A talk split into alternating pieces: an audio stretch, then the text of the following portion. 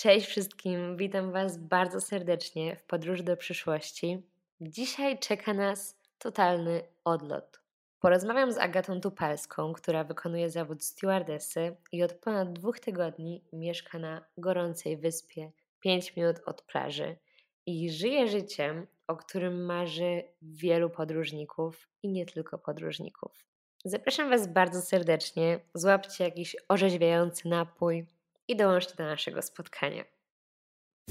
Cześć, słuchacie Twojej podróży do przyszłości. Ten podcast tworzymy dla wszystkich młodych dorosłych, którzy poszukują własnej ścieżki życiowej. Jestem Aga, mam 22 lata i mierzę się dokładnie z tym samym. Będę Twoim przewodnikiem oraz kompanem podróży w jednym. Wspólnie ugościmy tu przedstawicieli wielu dziedzin. Odwiedzą nas zarówno wykwalifikowani specjaliści, jak i osoby będące na etapie poszukiwań. Znajdziesz tu dawkę inspiracji, motywacji oraz wsparcia. Wejdźmy razem w dorosłość pewnym krokiem. To nie takie straszne. Podobno. Cześć Agata, super, że udało się złapać Ciebie na lądzie i znalazłaś czas, żeby ze mną porozmawiać. E, cześć Aga, ja też się bardzo cieszę, że mamy okazję porozmawiać dzisiaj. Słuchaj, wykonujesz w tym momencie zawód, który jest tak pożądany wśród młodych ludzi, szczególnie wśród ludzi, którzy kochają podróże, zaznali życia podróżniczego i, i chcą w tym trwać i jednocześnie łączyć to z zarabianiem pieniędzy. Jesteś stewardessą i, i to jest rzeczywiście coś, co teraz jest bardzo pożądane wśród młodych ludzi.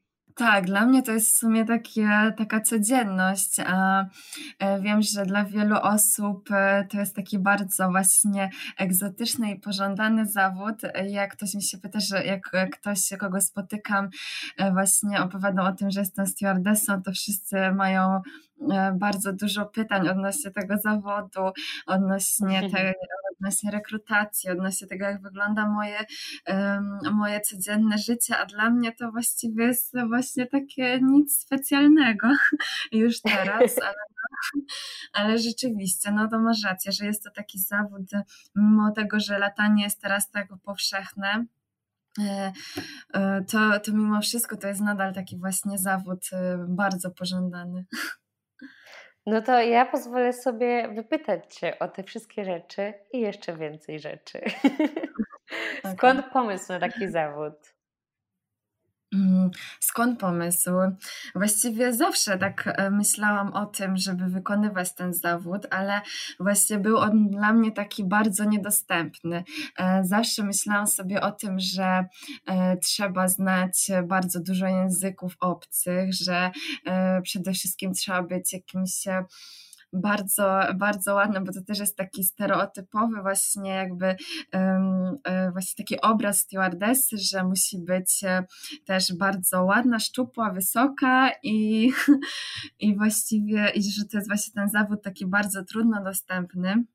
Mm, no, okazuje się, że, że wcale tak nie jest i um, że jeśli chce się ten zawód wykonywać, to um, to naprawdę można, można jakby jeśli się tylko chce, chce być stewardessą, jeśli nie ma się jakichś przeciwwskazań zdrowotnych e, co do, co do wykonywania tego zawodu, to można, e, to można ten zawód wykonywać. Oczywiście e, są takie linie, do których się jest trudniej dostać.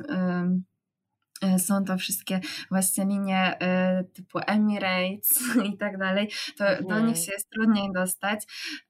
No ale zawsze można właśnie rozpocząć e, swoją pracę w jakichś liniach low costowych, do których się jest dużo łatwiej dostać. Ja właśnie pracuję w, linie, w linii low costowej. Myślę, że mm, tutaj u mnie to też był taki, taki trochę przypadek e, dostania się do tych linii. W ogóle leciałam pierwszy raz samolotem, jak miałam 24 lata. I ja pamiętam, że jak wtedy właśnie. Mm, wtedy zobaczyłam e, te stewardessy. Pamiętam, że to mój pierwszy to był lot Lufthansa i jak zobaczyłam właśnie te stewardessy i stewardów, to mi się oni w ogóle wydawali tacy, że są wszyscy tacy ładni i profesjonalni. I ja sobie wtedy tak w głowie myślałam, że hmm, to musi być bardzo ciekawy zawód i też bym tak chciała. Mhm. I cały czas to jakoś tam z tyłu głowy u mnie było, że, że chciałabym spróbować i pamiętam, że wtedy sobie jakoś wyszukiwałam e, właśnie różne właśnie na stronach, czy jest jakaś gdzieś rekrutacja, y, może do jakichś linii lotniczych i cały czas to miałam z tyłu głowy, ale właśnie miałam to przeświadczenie, że to jest taki zawód niedostępny e, i właściwie na rekrutację do linii lotniczych poszłam tak bardzo z przypadku. E, mhm. Pracowałam wtedy w przedszkolu i miałam wow. w, tak, pracowałam wtedy w przedszkolu i zobaczyłam, że właśnie jest rekrutacja do moich linii lotniczych, a miałam wtedy u siebie w pracy wolne, bo był dzień babci w przedszkolu i nie musiałam iść do pracy. I pamiętam, że zobaczyłam, że jest ta rekrutacja jakby dzień wcześniej przed tą, przed tą rekrutacją. Mm, więc na szybko w ogóle napisałam jakieś, jakąś cv po angielsku. E, w ogóle tam jeszcze trzeba było jakieś zdjęcia mieć, jakieś specjalne, całej sylwetki, twarzy. Ja w ogóle tego nie miałam. Ja tak stwierdziłam, że dobra, pójdę na tą rekrutację, tak, żeby chociaż zobaczyć, jak jest na tej rekrutacji.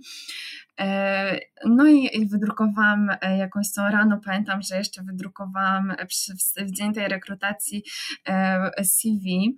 Jeszcze tak jakoś źle tam mi się wydrukowała. Mówię, dobra, już trudno, pójdę, żeby chociaż właśnie sobie zobaczyć. E, poszłam ubrana też w ogóle nie tak jak potrzeba. Miałam jakąś po prostu kolorową sukienkę, rozpuszczone włosy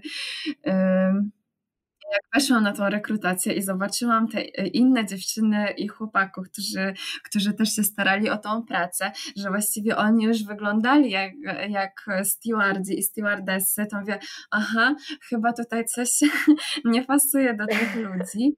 I oni też już wiedzieli, już to była ich któraś rekrutacja z kolei, wiedzieli jak to wszystko będzie wyglądać. Ja nie wiedziałam kompletnie nic e, i oni e, mi się pytają, że tak, a jak masz tą prezentację przygotowaną o sobie, a ja, a jaką prezentację, ja w ogóle nic nie wiem.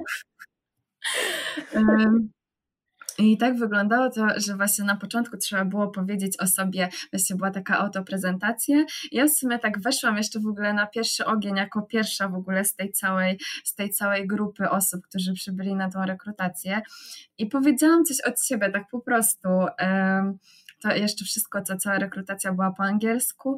Ja nie miałam problemu właśnie z angielskim, bo mieszkałam e, dość e, długo w Stanach e, i też uczyłam angielskiego, więc po prostu powiedziałam coś o sobie bez żadnego przygotowania. No i okazało się, że przeszłam do kolejnego etapu, później do kolejnego, do jeszcze kolejnego i właściwie te osoby, które były takie bardzo przygotowane i wyglądały już jak właśnie, już by miały wejść na pokład samolotu, to te osoby się właśnie nie dostały do tej pracy pracy.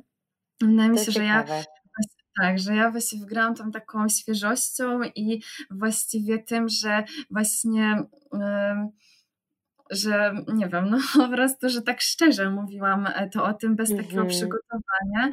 E, miałam też doświadczenie w customer service, dlatego że pracowałam wcześniej podczas studiów w sklepie odzieżowym, e, w kawiarni, w restauracji i po prostu miałam dużo różnych takich doświadczeń w pracy z klientem. Mhm. I co ciekawe, w ogóle i tak chyba najbardziej pomocnym była ta praca w przedszkolu. Pamiętam, że jak już później na koniec tej rekrutacji jest taki jakby final interview. Mm, I pamiętam, że ten rekruter mi się zapytał w ogóle skąd ten pomysł, że jak ty sobie, czy myślisz, że sobie poradzisz w tej pracy, że tam jest w ogóle tylu pasażerów i cały czas są jakieś, musisz rozwiązywać jakieś trudne sytuacje. Ja pamiętam, że wtedy odpowiedziałam, że spoko, daję sobie radę z 25 pięciolatków. Myślę, że że dam sobie też radę właśnie z pasażerami. No i dostałam tą pracę i wtedy pamiętam, że bardzo się ucieszyłam. Mm, także, także tak to tutaj wyglądało, że to właściwie tą pracę, dosta- że na tą rekrutację poszłam z przypadku zupełnego, e, żeby po prostu zobaczyć, jak to jest. I dostałam tą pracę, więc u mnie tak to wyglądało, że to wszystko było takie przez przypadek. Później byłam też na rekrutacji właśnie do innych linii lotniczych. Mm, na przykład mam na rekrutacji do Emirates i do Qatar, do Qatar Airways, no i nie dostałam się do tych linii, ale to też było przez to, że miałam wtedy aparat na zęby, a tam nie można mieć aparatu, ja o tym nie wiedziałam, że, że nie można, nie można mieć e, mhm aparaty, więc wtedy się nie dostałam i pamiętam, że też miałam takie odczucie, że, że no, że tak trochę e, odczuwałam taką porażkę, ale stwierdziłam, że a, to może później spróbuję, to trochę sobie tutaj polatam, a później właśnie tam. Mhm.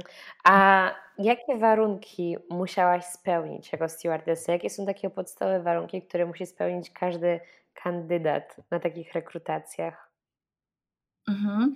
E, tak, na pewno, e, na pewno trzeba mówić e, po angielsku. To jest taki wymóg chyba w praktycznie każdej linii lotniczych, żeby mówić po angielsku i też każdy dodatkowy język obcy jest atutem. Ja nie mówię w żadnym innym języku obcym na tyle mm, dobrze, żeby jakby sobie mówię tam, nie wiem, coś potrafię powiedzieć, nie wiem, po niemiecku. Chodziłam kiedyś na lekcję niemieckiego, ale to nie jest taki poziom, że mogę sobie jakby swobodnie swobodnie rozmawiać w tym języku. E, więc ja mówię tylko właśnie po, po angielsku, ale właśnie każdy, każdy język jest atutem. Jeśli na przykład chce, chce się pracować, nie wiem, w Lufthansa, jest to niemiecka linia lotnicza, to trzeba mówić też na przykład po niemiecku. Więc no tutaj już zależy też do jakiej linii lotniczej chcemy aplikować. Tam na, zawsze na stronie danej linii lotniczych są podane wymagania plus e, trzeba mm, e, warto mieć też właśnie doświadczenie w customer service, czyli w jakiejś pracy z klientem, jest to bardzo ważne, e, ale są też linie, które, które mm, które właśnie mogą Cię zatrudnić bez, bez tego doświadczenia, bo tak naprawdę liczy się pierwsze wrażenie, na, które zrobisz na, właśnie na rekruterach. Tak mi, się, tak mi się po prostu wydaje, że trzeba być taką osobą otwartą i. Mm, i przebojową. Mm, co jeszcze? To jest takich jakichś. E, trzeba mieć też skończone, tutaj też w zależności od danej linii, 19, 18 lat albo 21 lat.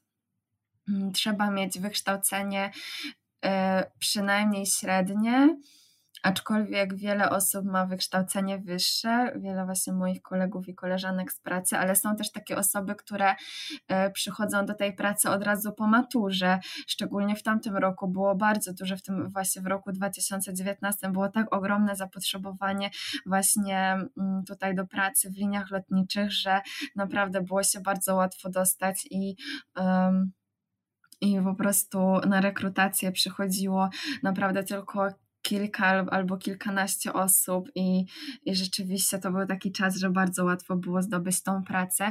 Ja byłam na rekrutacji w 2018 roku, gdzie jeszcze właśnie nie było zbyt dużo tych rekrutacji i rzeczywiście tą pracę można by, że trzeba było rzeczywiście jakoś się tam postarać. Ja na, moją, na mojej rekrutacji było około 50 osób i dostały się tylko dwie osoby z tej grupy 50 osób. Mhm, wzrost też się liczy, ale tak naprawdę nie we wszystkich liniach to sprawdzają.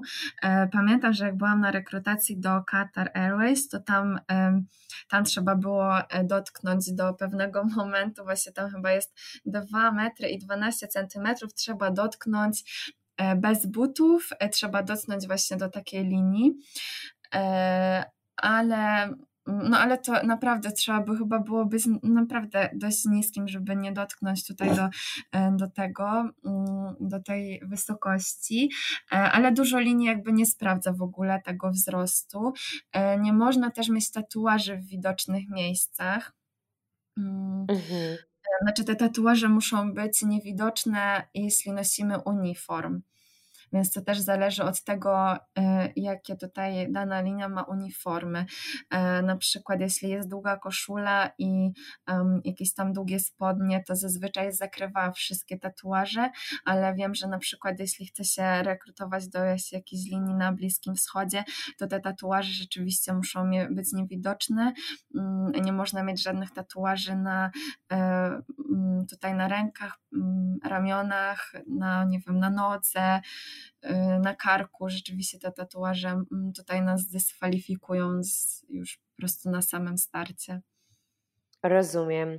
A mogłabyś opowiedzieć nam, jak wygląda Twój taki typowy dzień pracy od momentu wejścia na lotnisko aż do powrotu do domu?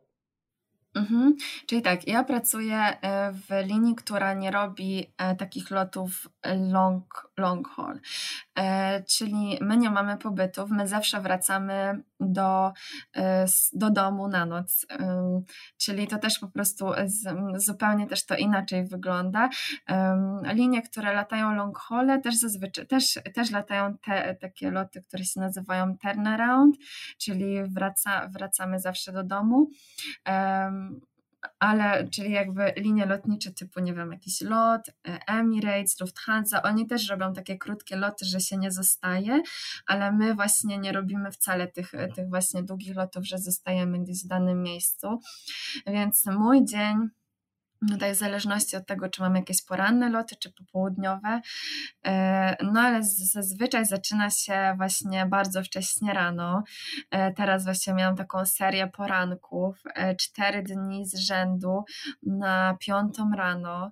Y, gdzie tutaj taksówka po mnie z pracy przyjeżdżała już o czwartej, więc trzeba być tutaj przygotowanym na to, jeśli zaczyna się praca w liniach lotniczych, że, że często wstaje się właśnie w środku nocy, czyli o trzeciej rano. Trzeba trzeba się do tej pracy przygotować, czyli zrobić sobie makijaż, e, fryzurę.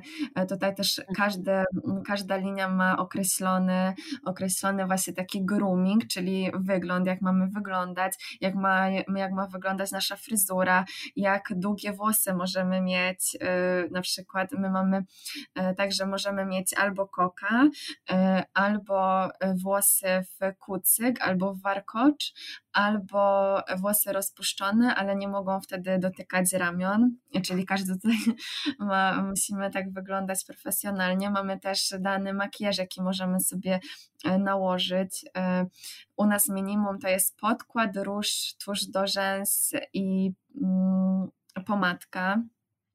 E, musimy mieć paznokcie w określonym kolorze. Czyli tutaj wow. wszystkie te właśnie warunki trzeba, trzeba, mm, trzeba mm, właśnie mm, spełnić. E, ja zazwyczaj uszykowanie do pracy zajmuje mi około godziny, więc e, mhm.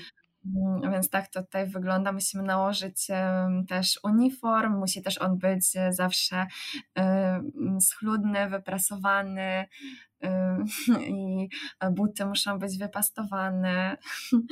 Okay. Musimy też się upewnić, że mamy wszystkie dokumenty. Mm, e, no i zazwyczaj właśnie po nas przyjeżdża samochód z pracy, e, jeśli, jeśli właśnie jedziemy bardzo wcześnie rano. E, no i jedziemy wtedy sobie, no i tam ten samochód zbiera nas z naszego miejsca zamieszkania.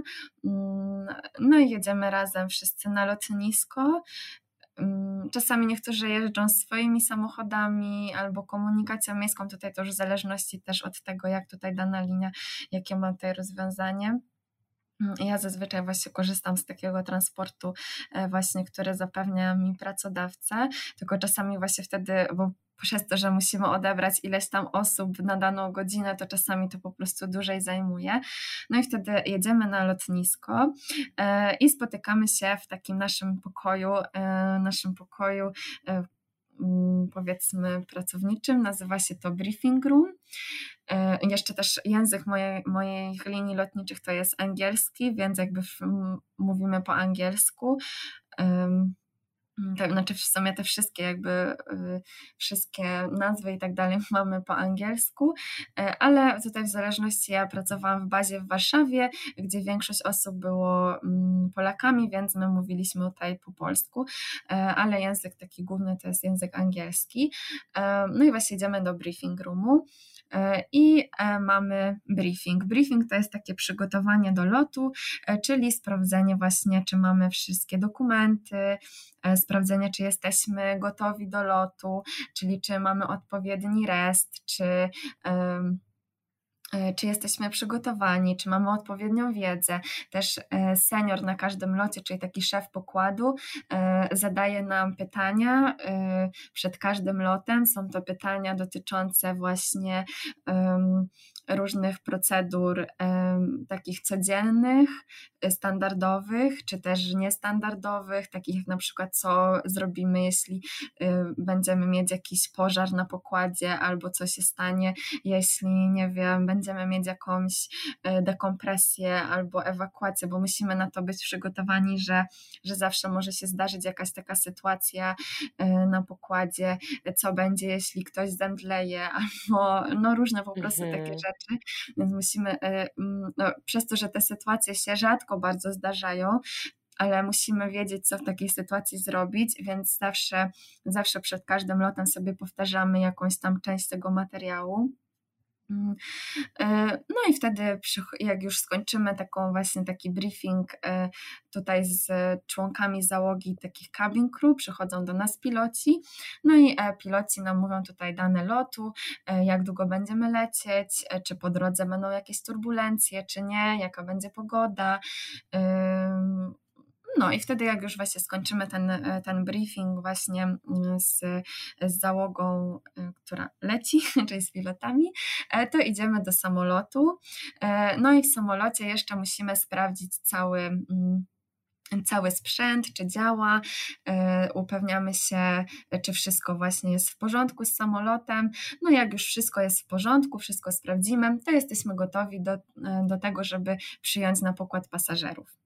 Także i zazwyczaj jesteśmy, znaczy nie zazwyczaj, tylko jest to tak, że musimy być 70 minut, na, że załoga musi być 70 minut przed odlotem na lotnisku, czyli my też, y, to nie jest tak, że my sobie przychodzimy jakoś tam późno, tylko też musimy być tak samo jak pasażerowie wcześniej przed odlotem. Mhm. I co kiedy już są wszyscy na pokładzie? E, no, jeśli tutaj też e, mm, tutaj ta procedura boardingu, czyli wejście pasażerów na pokład, ona też dość długo trwa. Tutaj oczywiście musimy sprawdzić e, też, czy wszyscy pasażerowie są gotowi właśnie do lotu. Mm, czy nie wiem, nikt nie wygląda jakoś, nie wiem, podejrzanie, albo nie jest jakiś, e, czy nie ma jakichś oznak właśnie, że jest jakiś, nie wiem, chory, czy no po prostu musimy tak też ocenić, być cały czas czujnym. Jak tutaj po angielsku czasami, cały czas mi do głowy przychodzą angielskie słowa, bo właśnie wszystko mamy po angielsku. Czy jest taki Zrozumiałe. Właśnie, tak, czy jest właśnie fit to fly, czyli czy może lecieć. No i jak już wszyscy pasażerowie wejdą na pokład, no to wtedy zaczynamy tutaj nasze przygotowania do, e, do startu, czyli upewniamy się, e, czy wszyscy mają zapięte pasy, robimy safety demo, czyli właśnie to pokazywanie wyjść ewakuacyjnych, e, pokazywanie co mamy, jak zapiąć pasy, jak mamy założyć kamizelkę w wypadku jakiejś ewakuacji na na wodzie, więc no jak już wszystko sprawdzimy, no to zgłaszamy, zgłaszamy, że jesteśmy gotowi do odlotu, no i wtedy, i wtedy zaczyna się lot. Czy mogłabyś, bo te wszystkie wasze, tak jak mówiłaś, jesteście, jesteście przygotowani, ta wiedza jest już w waszych głowach wtłoczona i to jest absolutna podstawa do tego, aby brać udział w locie. I czy może chciałabyś nam dać taką próbkę jednego z komunikatów, który stewardessa mówi do pasażerów na początku lotu? Wprowadziłabyś nas w klimat. To jest taki charakterystyczny ton. To jest taki charakterystyczny ton, którego nie da się pomylić i powiem Wam, to jest dość zabawne, ponieważ my z Agatą znamy się również prywatnie i Agata była na pokładzie samolotu, jak przeprowadzałam się do Rzymu i jak są te komunikaty, to ja nie jestem w stanie rozpoznać, czy to była ona, czy to nie jest ona. Wszyscy, mm, wszyscy każdy członek załogi brzmi w ten sam sposób. To jest tak charakterystyczny ton, że nie mogłam pominąć tego pytania. Czy mogłabyś nam powiedzieć jakiś komunikat? Ojej, ojej dobra, teraz się, teraz się trochę zestresowałam. nie wiedziałam, że będzie Ale okej, okay, dobra, może coś, może coś powiem, taką po prostu standardową e, naszą... Mm, okej, okay, dobra. Good morning, ladies and gentlemen. Welcome you this uh, flight to Rome Airport. It is our great pleasure to greet our uh, frequent flyers as well as those of you traveling with us for the very first time. We're getting comfortable in the cabin. We would like to ask you to place your carry-on items underneath the seat in front of you or in the overhead compartments. Please ensure they do not block the aisle or the emergency exits. Okay, wystarczy. Przez cały czas jak to mówiłaś, to nie, próbowałam się powstrzymać, żeby nie wydać z siebie żadnego dźwięku. To jest tak niesamowite. Dziękuję Ci bardzo. No tak, tak. To rzeczywiście to jakoś brzmi tak samo, ale nie wiem, czy to jest chyba też przez to, że mówi się przez tą słuchawkę, to może dlatego też to brzmi jakoś Ale to jest, tak, też, to, to jest też ten sposób intonacji tego komunikatu. Tak, może tak. No my to ćwiczymy w ogóle na treningu, jak to wszystko mówić i tak dalej, więc, więc może właśnie to, to, to też przez to tak to wszystko brzmi tak samo, bo e, właśnie te całe właśnie szkolenie e, e, personelu pokładowego jest dość długie, trwa zazwyczaj kilka tygodni, tak od czterech do sześciu, nawet ośmiu tygodni i um, rzeczywiście wtedy y, jest to dość ciężkie szkolenie, bo właściwie uczymy się czegoś, czego jakby nie mamy o tym pojęcia wcześniej. No przynajmniej dla mnie tak było. Dla mnie to w ogóle wszystko było nowe. Ja jakoś się wcześniej nie interesowałam lotnictwem, więc dla mnie po prostu wszystko było nowe i, i takie naprawdę ekscytujące. Mhm. A co jest dla Ciebie, co najbardziej lubisz w swojej pracy? Jakiś taki jeden drobny element? Co najbardziej lubię?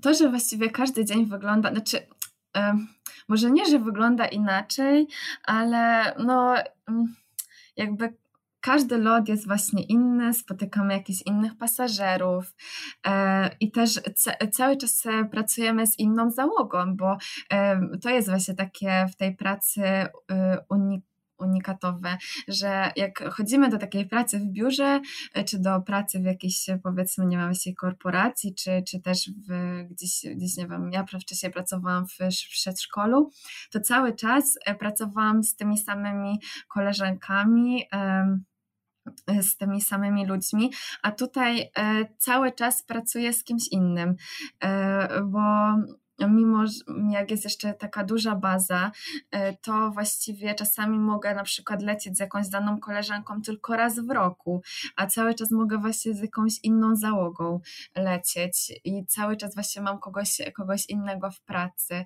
Także to jest takie też e, Super. ciekawe, że, że właśnie możemy tam poznawać jakichś innych ludzi. E, także, także to jest chyba takie najfajniejsze w pracy. No i też to, jeśli tak porównuję też do swojej pracy, pracy właśnie w, e, w, wcześniej w przedszkolu, to jest to, że wychodzę z tej pracy i, i wychodzę i nie myślę już o tej pracy dalej, że mam taki psychiczny, że ja po pracy mogę sobie odpocząć od tej pracy, zrelaksować się i o niej nie myśleć. Mm-hmm, mm-hmm. Tak, także to jest, to jest chyba w ogóle taki dla, dla mnie to było po prostu tak odświeżające, że, że naprawdę mogę, tym bardziej teraz tutaj, że ja mogę, mogę sobie po prostu po, po pracy idę sobie na plażę i, i, i o No właśnie, no właśnie Agata, wiem, że kilka tygodni już teraz wyprowadziłaś się z Polski. Czy zdradzisz nam, gdzie mieszkasz i dlaczego tam teraz mieszkasz? Tak, y, mieszkam teraz y, na Cyprze. Dla mnie to też w ogóle było takie od chyba ponad dwóch tygodni, więc dość krótko. Mm, wcześniej mhm. pracowałam w Warszawie. E, moja baza, e, moja baza to właśnie była w Warszawie i mm, przez daną sytuację teraz, w, przez tą, tą pandemię koronawirusa, okazało się, że mm, zaistniała taka możliwość w mojej linii y, wyprowadzki na Cypr i pracy właśnie na Cyprze. Wow. i właściwie na początku byłam tak sceptycznie do tego nastawiona i nie chciałam się przeprowadzać, bo już miałam jakieś tam właśnie swoje życie w Warszawie, nie wiem, już takie miałam jakby wszystko było takie wygodne, mhm. wszystko, wszystko było takie znajome i no nie tak jakoś nie, nie chciałam się zbytnio wyprowadzać z Warszawy, przyznam szczerze.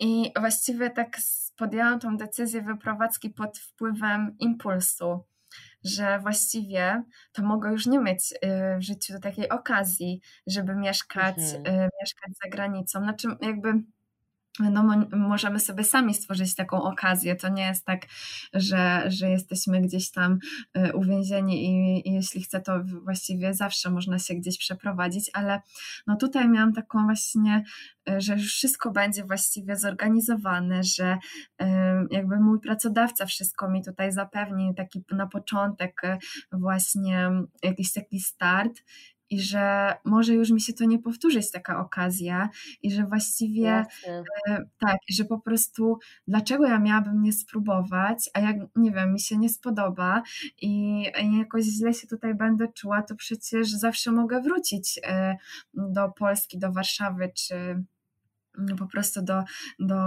nie wiem, czy gdzieś indziej się jeszcze przeprowadzić, jeśli mi się tutaj nie spodoba, a jakby tak sobie pomyślałam, że później jakby zazwyczaj żałujemy tego, czego nie zrobiliśmy, a nie to, czego zrobiliśmy, a nie to, to co zrobiliśmy. Dokładnie. Więc i tak właśnie zdecydowałam się na to pod wpływem takiego impulsu i stwierdziłam, że dobra, to przeprowadzam się, zobaczymy, będzie co ma być. I też właściwie zawsze chciałam mieszkać na wyspie. Odkąd właśnie mm, pierwszy raz właśnie poleciałam e, na Hawaje, to zawsze sobie myślałam, że kiedyś będę mieszkać na wyspie. kiedyś chcę mieszkać na wyspie.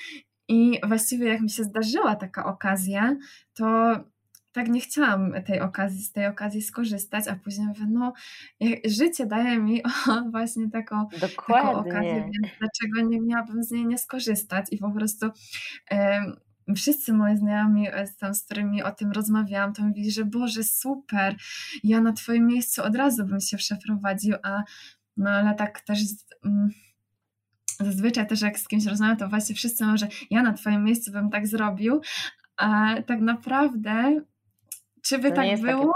No to nie jest tak, takie dokładnie. proste. Właśnie, właśnie zmiana swojego życia, wyprowadzka do obcego kraju, jeszcze tym bardziej to była taka szybka przeprowadzka, bo ja dowiedziałam się, na tą całą przeprowadzkę miałam tak naprawdę dwa tygodnie. Więc z jednej mhm. strony nie wiem, czy to jest dużo, czy mało. Wydaje mi się, że mało.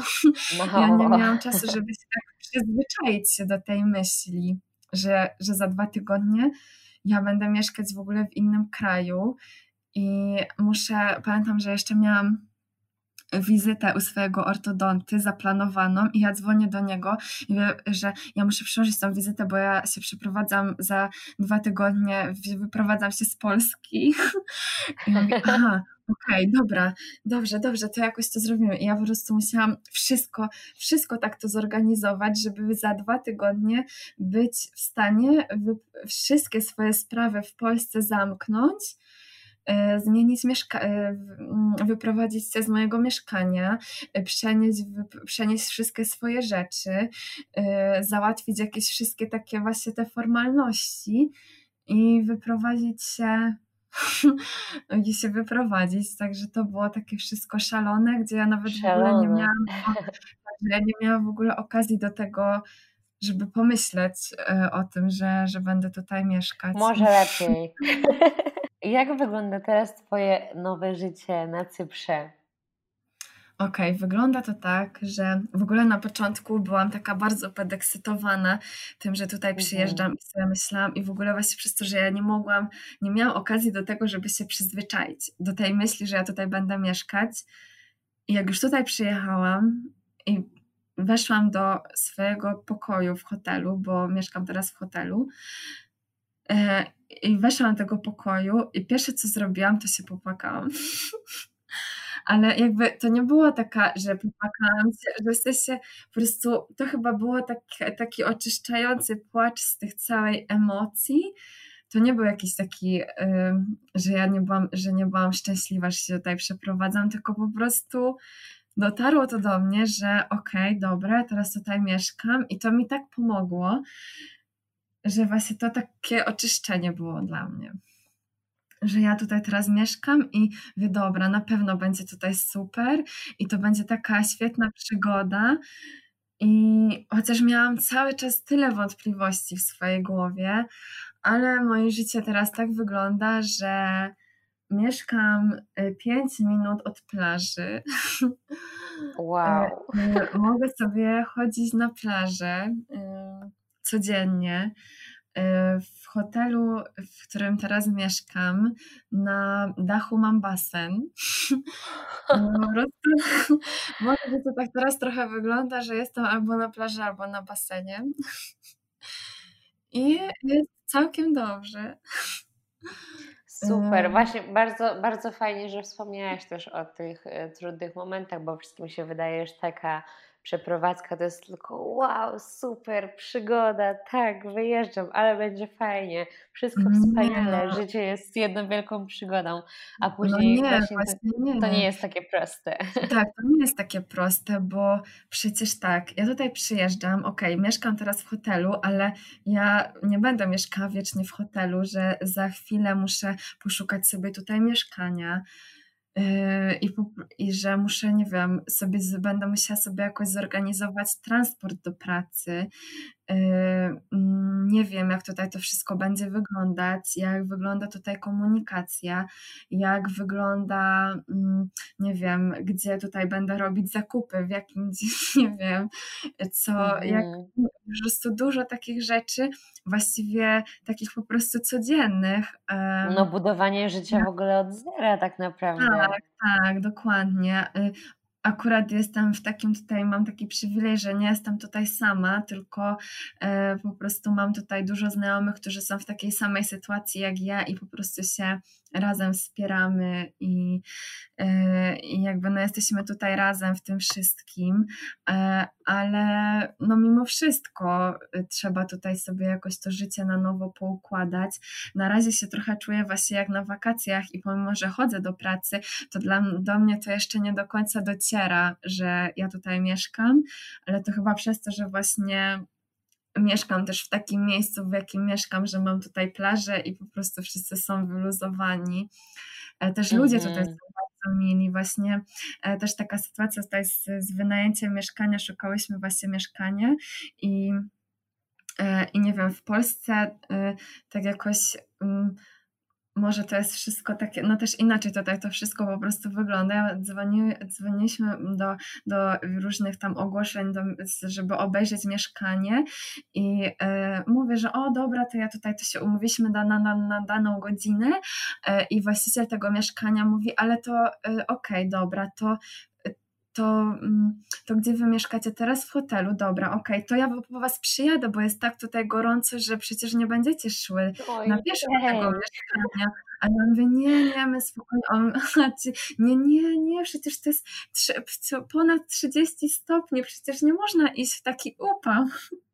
Boże, to słodkie.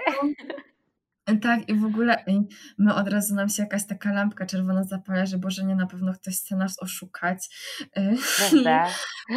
tak, mamy takie, a tutaj po prostu wszyscy tacy są naprawdę bardzo mili i przyjaźni i no naprawdę jakoś y, zawsze tutaj wszyscy chcą nam pomóc i, i w ogóle wszyscy też rozpoznają nas w okolicy, bo e, to nie jest takie, nie mieszkam w jakimś takim bardzo dużym mieście, to jest chyba około 50 tysięcy mieszkańców. Mhm. Więc jakoś tutaj w okolicy w ogóle wszyscy wiedzą, że my tutaj przyjechaliśmy do pracy i jak gdzieś idziemy do jakiejś restauracji, to w ogóle wszyscy nas rozpoznają, że o, że wszyscy, o, wy jesteście tutaj stewardessami, super, super i w ogóle wszyscy są naprawdę. Tak, ale no mimo wszystko, że właśnie mm, tak to może wyglądać y, fajnie na obrazku, to i tak mimo wszystko wszystko jest tutaj takie trudne i, mm, i mam takich, tak nowe i mam dużo takich wątpliwości, że co będzie, jak nie wiem, jakoś sobie tutaj nie poradzę, co będzie, y, nie wiem, jak nie będę w stanie jakoś się tutaj utrzymać, co, no dużo jest po prostu jakichś takich niewiadomych Oczywiście. Jeszcze. Wiem, że wszystko się ułoży i wszystko będzie super. Jeszcze na chwilę pozwolę sobie wrócić e, do tematu stricte Twojego zawodu, bo Ty mam jeszcze Ciebie takie drobne pytanie, które wydaje mi się, że jest dość istotne, biorąc pod uwagę całą Twoją historię. Czy myślisz, że to jest Twój taki docelowy zawód? Czy traktujesz go jako etap przejściowy, jako taki po prostu etap Twojego życia, który minie i pójdziesz w innym kierunku? Hmm, nie wiem. Na razie jest to dla mnie chyba etap przejściowy. Zobaczymy też, jak tutaj się ta sytuacja cała ułoży, bo jeszcze mm, trzy miesiące temu, y, przed tą pandemią koronawirusa, miałam zupełnie inny plan. I nie wiedziałam, że y, po prostu będzie taka sytuacja, że mm, że będzie właśnie ta pandemia i że wszystko będzie zupełnie inaczej wyglądało, więc teraz w ogóle jest mi trudno cokolwiek zaplanować i myśleć okay. o tym, bo po prostu wiem, jak to wszystko może się ułożyć, że nasze plany mogą jakieś tam, możemy mieć jakieś plany, a tak naprawdę może się wydarzyć coś tak nieprzewidywalnego, że, że wszystko, wszystko się, się może zmienić, ale jakby na razie, na razie jest to dla mnie jakaś przygoda. I, mm, i myślę, myślę, że chciałabym wykonywać jakiś inny zawód. Do końca jeszcze nie wiem jaki, bo mam po prostu e, jakiś e, milion różnych planów i pomysłów i zobaczymy, zobaczymy jak po prostu to się wszystko ułoży um, i co, co będę jakoś tam docelowo robić w przyszłości, ale myślę, że, że jest to tylko jakaś przygoda dla mnie, aczkolwiek nie wykluczam tego, że że to będzie jakiś mój zawód do, mm, zawód do końca życia, nie wiem, zobaczymy. Mm-hmm, mm-hmm. Słuchaj, jesteś w przestrzeni podróż do przyszłości. U nas nie trzeba się określać, u nas można nie wiedzieć. Tak, a właściwie ja jak byłam młodsza, miałam powiedzmy, nie wiem, jakieś, byłam w liceum czy na studiach, to ja sobie myślałam, że nie no, jak w ogóle już będę mieć tak 25 lat, to moje życie już będzie tak zorganizowane, że właściwie ja już będę mieć e, taką stałą, będę po studiach, będę mieć stałą pracę, będę mieć w ogóle męża i, i rodzinę, i będę jakieś w planach mieć jakąś rodzinę i w ogóle, a zupełnie może się to inaczej jakoś e, potoczyć. A chciałabyś, tak, chciałabyś zdradzić nam, ile masz lat? 28. E, ale wyglądam na Zgadzam się. Ja bym nigdy nie powiedziała, że masz 28 lat, co już Ci mówiłam wielokrotnie. To jest w ogóle dla mnie jakieś mhm. całkowicie mind blowing, że Ty masz 28 lat, ale wiek to tylko liczba, jeszcze tyle przed Tobą i tyle za Tobą. Czy chciałabyś powiedzieć nam, jaką miałaś wizję swojej przyszłości po liceum, na etapie, kiedy po raz pierwszy wybierałaś swoją ścieżkę zawodową? Mhm. Okej, okay, e, czyli tak, ja e, po liceum um, obrałam właśnie taką tą najbardziej typową ścieżkę, czyli po liceum poszłam na studia. Mimo, e, pomimo tego, że myślałam o tym, żeby właśnie zrobić sobie jakiś rok przerwy, ale też jakby wydaje mi się, że jakby wszystkie prawie tam moje koleżanki, koledzy z, z liceum szli od razu na studia i ja sobie tak myślałam, że nie, no ja też muszę iść na studia, bo jak nie pójdę od razu na studia, to ja w ogóle ich pewnie później nie skończę, a to jest takie ważne przecież, żeby skończyć studia. No i poszłam na te studia. Dostałam się w ogóle, jakby tak chciałam być nauczycielem. Poszłam dostałam się na studia pedagogiczne, bo chciałam właśnie pracować z, z dziećmi. No i właśnie dostałam się na licencjat, na, no na taki kierunek w sumie jaki chciałam, czyli na edukację elementarną i język angielski. Skończyłam właśnie licencjat. Później i to tak właśnie bardzo mi się podobały w ogóle moje studia, wszystkie zajęcia, e, praktyki w szkole, w przedszkolu, wszystko mi się to bardzo podobało. Mm, no i później e, po licencjacie e, też miałam takie rozterki, czy może, może powinnam sobie zrobić rok przerwy, czy iść od razu, czy iść od razu na, na magisterkę. No i też zdecydowałam się, że pójdę na magisterkę. E, magisterkę też zrobiłam na tej samej uczelni, mm, na, na Uniwersytecie Adama Mickiewicza w Poznaniu. E, z tym, że i to też wszystko było takie, takie rozważne, że właściwie e, stwierdziłam, że dobra, mam, mam licencjat z tego, to magisterkę może sobie zrobię z jakiejś innej specjalności, żeby mieć możliwość pracy gdzieś jeszcze w jakimś innym miejscu, więc sobie zrobiłam e, magisterkę z pedagogiki specjalnej e, i żeby być takim nauczycielem wspierającym, żeby właśnie mieć jakiś taki e, wachlarz możliwości większy. No i te studia tutaj już na, na magisterce, one już mi się mniej trochę podobały. Mm, jakoś nie widzę siebie w pracy z właśnie z dziećmi mm, które wymagają jakichś specjalnych potrzeb edukacyjnych. Jest to bardzo mhm. ciężka praca i no, po praktykach jakoś w ogóle siebie nie widzę w, w takiej pracy. No ale skończyłam te studia, myślę, że one też jakoś tam mi się przydały, przydały. Aczkolwiek też to było chyba takie trochę z, te studia tak już po prostu chciałam mieć magisterkę i żeby mieć to jakby z głowy. No mhm. i po tej magisterce tak się zastanawiałam, co ja mam teraz zrobić, czy pójść do pracy, czy, czy zrobić, czy jeszcze coś innego zrobić. No i, yy, i sama nie wiedziałam, co, co robić. Yy, no ale zdecydowanie tak miałam właśnie z tyłu głowy takie, że zawsze chciałam sobie zrobić rok przerwy i stwierdziłam, że jak teraz nie zrobię sobie tego roku przerwy, tylko pójdę od razu do pracy w przedszkolu czy w szkole, to po prostu zostanę tam już do końca życia i nie będę pracować w jednym miejscu i nie wiem, wydawało mi się, że jakaś, że nie, że nie zrobię nic takiego innego. Y, I no i że właśnie będę pracować w jednym miejscu i no i że tak jakoś, nie wiem, wydawało mi się, że jakieś takie to nie wiem jak to powiedzieć, ale jakby no, nie, no sobie tego nie potrafiłam wyobrazić i stwierdziłam, że dobra, robię sobie rok przerwy, wyjeżdżam za granicę, bo stracę jakąś możliwość. No i zdecydowałam się właśnie wyjechać na rok, y, na rok do Stanów Zjednoczonych. I co robiłaś w tych Stanach? Mhm.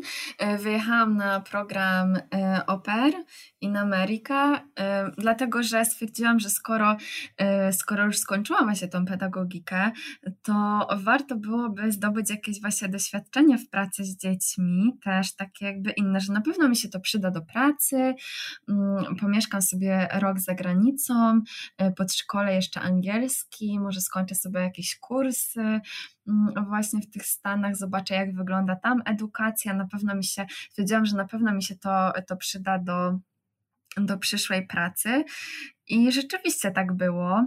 E, dlatego że, mm, że podczas właśnie tego roku byłam wolontariuszem w szkole podstawowej e, lokalnej i mogłam zobaczyć, jak wygląda właśnie tam edukacja mm, w Stanach Zjednoczonych. E, prowadziłam taki program dla dzieci, który nazywał się Project Cornerstone.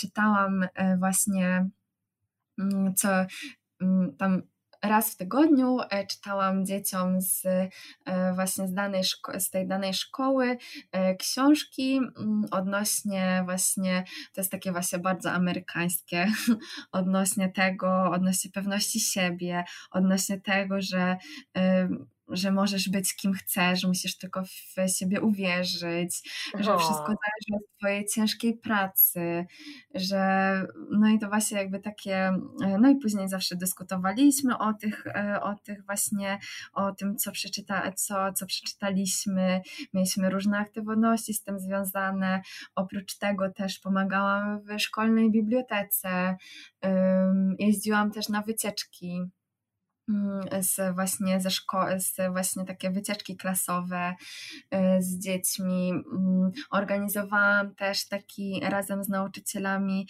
y, taki, mm, taki festyn y, międzykulturowy.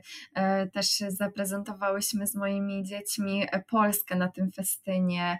Także no, naprawdę ta praca, ta, ten wolontariat w szkole, to było kilka godzin w tygodniu, naprawdę pomógł mi E, właśnie zobaczyć, jak wygląda ta edukacja w Stanach Zjednoczonych i jakby też z zupełnie innym nastawieniem. Później, jak tutaj już wracając do Polski, do szkoły, też miałam takie właśnie to inne nastawienie do pracy, jak można jeszcze inaczej pracować, jak, jak wygląda gdzieś indziej edukacja, jakie są różnice. Wow, to naprawdę super. Tak, tak, to w ogóle było bardzo ciekawe zobaczyć i w ogóle też dla mnie to było e, takie, że tam właśnie no w Polsce też już to teraz jest, że ale ja pamiętam, że w ogóle byłam zdziwiona, że nie wiem, moje, e, że dzieci się tam uczą, bo ja mieszkałam w Kalifornii, e, w, w Dolinie, czy tam właśnie tej w Dolinie Krzemowej w San Jose i tam dzieci w ogóle na lekcjach miały MacBooki i uczyły się programować. Wow. I dla mnie to było takie także i to w takiej normalnej szkole. No tak. Tak, także to było w ogóle super i też y, w Polsce dostałam, przez to, że miałam ten wolontariat, to, to też na pewno jakoś tam pomogło mi to w zdobyciu, w zdobyciu pracy w Polsce.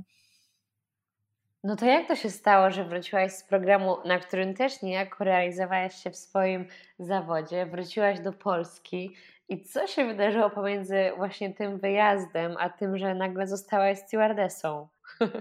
E, po powrocie do Polski e, ja pracowałam właśnie w zawodzie przez prawie przez dwa lata właściwie pracowałam w zawodzie. E, pracowałam przez, przez, przez rok w, w takim publicznym przedszkolu, później przez przez też około roku pracowałam w prywatnym przedszkolu i ja w ogóle bardzo lubiłam swoją pracę. To nie było tak, że, że jakoś ja się nie odnajdywałam w tej pracy, mm, czy, czy jakoś mnie ta praca męczyła. Ja w ogóle uwielbiałam, uwielbiałam tą pracę z dziećmi i ja tęsknię w ogóle za tą pracą czasami i myślę, mhm. że Myślę, że może kiedyś do, wrócę do tej pracy. Nie wiem, że w jakim dokładnie jakoś tam charakterze, czy to będzie może jakoś, no jeszcze po prostu tego nie, nie do końca jeszcze to prze, nie, nie do końca jeszcze to jakoś tam sobie przeanalizowałam, jak to ma wyglądać, ale, ale jakby bardzo lubiłam tą pracę, ale po prostu chciałam jeszcze spróbować czegoś innego i zobaczyć, mhm. jak e, spróbować jakiejś innej pracy czy może, może coś mi się innego jakoś bardziej spodoba. I nie chciałam właśnie stracić takiej szansy, żeby, żeby zobaczyć, jak właśnie może, może wyglądać inna praca. Też byłam tą pracą w, przedszkolu tak zmęczona trochę mm, fizycznie i psychicznie, bo mhm. naprawdę pracowałam dość dużo godzin y, dziennie, bo pracowałam po 8 godzin dziennie. Y, miałam też jakieś zajęcia takie dodatkowe z dziećmi, prywatne lekcje. Musiałam jeszcze, praca nauczyciela nie wygląda tak, że się wychodzi w ogóle z pracy i się o tym nie myśli, już tylko cały czas coś trzeba przygotowywać w domu. Jasne. I po prostu nie wiem, byłam jakaś taka zmęczona tą pracą i chciałam zobaczyć może, może coś innego. Yy, coś innego i też no trochę jakby czułam taką niesprawiedliwość tej pracy, że jakby wykonu, że nauczyciele wykonują jedno z najważniejszych w ogóle prac, jaka istnieje i są tak niedoceniani, zarabiają po mhm. prostu tak małe pieniądze i jeszcze po prostu mhm. całe społeczeństwo rzuca, że mają dwa miesiące wakacji, a tak w ogóle to nic nie robią. I nie wiem, miałam takie jakieś takie poczucie niesprawiedliwości yy, właśnie mhm. tego, że, że tak naprawdę yy, no chciałam spróbować czegoś innego i y, nie chciałam jakby przez całe właśnie życie jakby spędzić w jednej pracy i i stwierdziłam, że jakby jak mi się tutaj nie że to jest taki zawód, do którego ja przecież mogę wrócić, jeśli tutaj mi się nie spodoba. A może właśnie chciałam, yy, chciałam na przykład mieć jeszcze później opowiadać dzieciom, nie wiem, jakieś, chciałam podróżować i jakby, żeby te jakieś moje podróże mm, później na pewno mi się przydadzą w pracy z dziećmi, może później też. Mhm. Nie wiem, no tak na razie po prostu chciałam spróbować coś innego i uważam, że też właśnie ten rok spędzony za granicą nauczył mnie tego, że jeśli coś, jeśli coś nam się nie do końca podoba i nie do końca się z tym dobrze czujemy, to my możemy zawsze coś, że my możemy to zmienić, że nie musimy jakby, że to od nas tylko zależy. Czy, czy my to będziemy chcieli coś super, zmienić, czy to nie. Jest super wniosek z tego, z tego co powiedziałaś. Tak. Ekstra. Czy ten moment przebranżowienia się, tej właśnie zmiany zawodu, dość radykalnej, dość radykalnej zmiany, czy był dla Ciebie ten moment stresujący? Czy miałeś jakieś obawy przed odejściem od swojego pierwotnego planu? Czy, czy związałeś to z jakimś stresem dla Ciebie? Mm, no, poniekąd trochę tak, ale ja byłam tak podekscytowana tą nową pracą, że, że nie było to dla mnie jakoś bardzo stresujące. Bardziej to było ekscytujące dla mnie, że że będę wykonywać taką pracę właśnie niedostępną, no taką właśnie, no może nie, że niedostępną, ale właśnie taką, że ludzie, no to jest właśnie taka praca, um, o której um, no taka ciekawa, że właściwie um, dużo ludzi Niestandardowa. właśnie tak, taka niestandardowa właśnie i chciałam, czyli bardziej byłam podekscytowana tą pracą, a co jeszcze mi jakby mm, pomogło e, podjąć tą decyzję, to pamiętam, że tak sobie jakby próbowałam wyobrazić, e, zamknąć oczy i, i wyobrazić sobie siebie w pracy właśnie w przedszkolu e, i czy ja się tam dobrze czuję i czy to jest to, co rzeczywiście ja chcę robić. I ja czułam, że że nie, że ja nie jestem do końca zadowolona z tej pracy, mimo że mhm. przynosiła mi ona satysfakcję, i naprawdę jakby jest to, jest to ciężka praca, ale też taka praca bardzo wynagradzająca, bo przecież patrzymy, jak dzieci się przy nas rozwijają, jak, no nie wiem, że dzieci są właśnie takie wdzięczne za to, szczególnie jak ja pracowałam z takimi właśnie bardzo małymi dziećmi i po prostu ja widziałam, że nie wiem, że, że mam taki super kontakt właśnie z dziećmi i no naprawdę czułam się, że ja robię coś dobrego, że robię coś ważnego, to nie czułam się do końca, do końca dobrze w tej pracy, takiej, że chciałabym właśnie coś, coś może jeszcze innego spróbować. I no jakby miałam w sobie na tyle odwagi, żeby to zmienić. Super. A co doradziłabyś osobom, które mierzą się z czymś podobnym, wykonują jakiś zawód lub kształcą się w jakimś kierunku, a tu nagle gdzieś z nieba spada coś zupełnie z innej beczki, w jakiś sposób ciągnie w tym kierunku, który w ogóle nie pasuje do obecnej rzeczywistości, którą się ta osoba otacza? Mm mi się wydaje, że żeby właśnie spróbować iść yy, właśnie tak trochę za głosem serca i nie przejmować się jakimiś tam, nie wiem, yy, konsekwencjami jakiejś ewentualnej porażki. No bo jakby mm-hmm.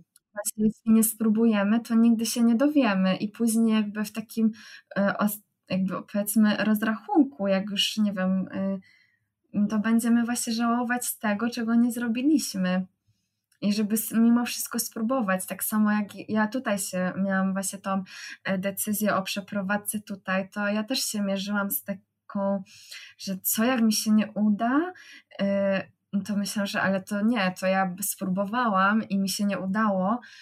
I nawet jak e, poniosę tutaj jakąś, nie wiem, porażkę, stwierdzę, że nie, jednak to nie jest dla mnie życie tutaj, jednak stwierdzam, że, że chcę przenieść się do Polski z powrotem albo rezygnuję z tego zawodu, y, no nie wiem, cokolwiek, to nie będę miała jakby sobie tak nic do zarzucenia, że ja nie spróbowałam czegoś, właśnie nie spróbowałam e, tego, żeby tutaj się przeprowadzić i, i dla mnie to, czego ja się tutaj nauczę, no to będzie w ogóle dla mnie mieszkanie w innym kraju. To jest chyba nie wiem, dla mnie to jest taka szkoła.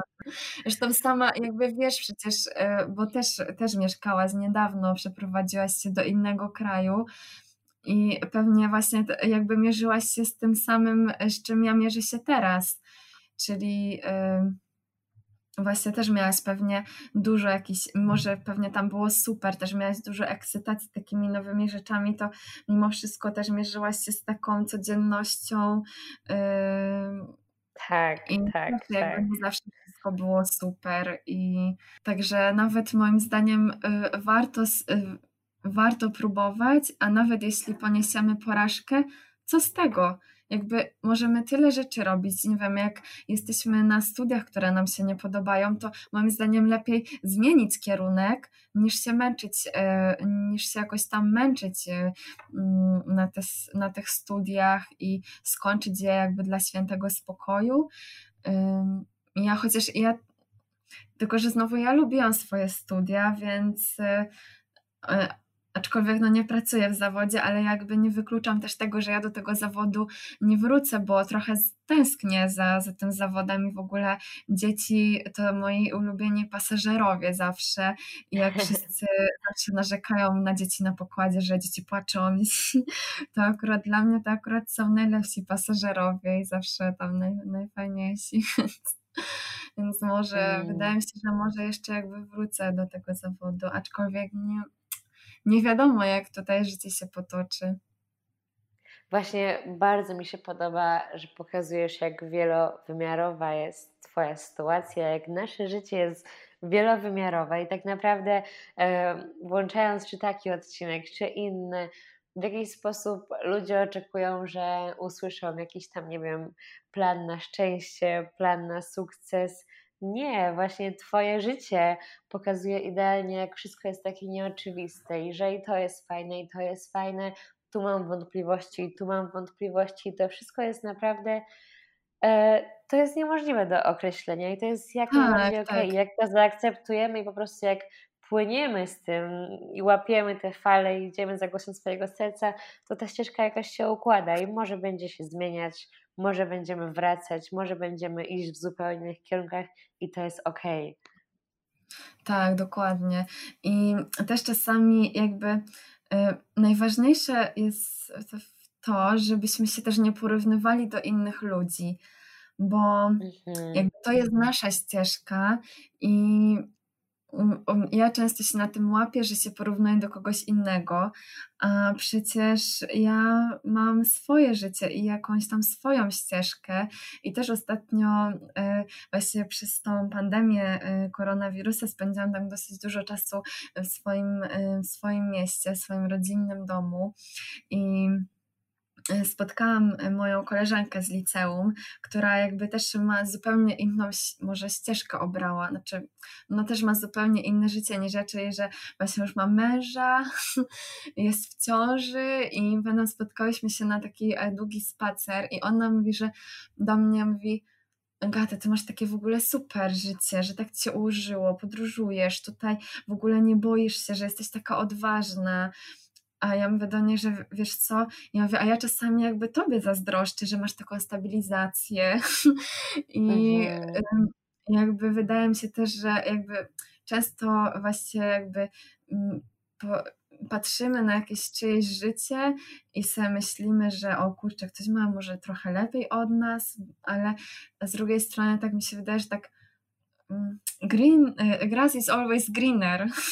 Jakby, że tak, po drugiej tak. stronie życia coś zawsze i wydaje mi się, że żeby się nie porównywać do właśnie innych osób i, rob, i iść y, swoją własną ścieżką, y, a jakoś to nasze życie się ułoży i jakby wszechświat dba o to, żeby wszystko się ułożyło i, i żebyśmy jakoś odnaleźli tą swoją drogę.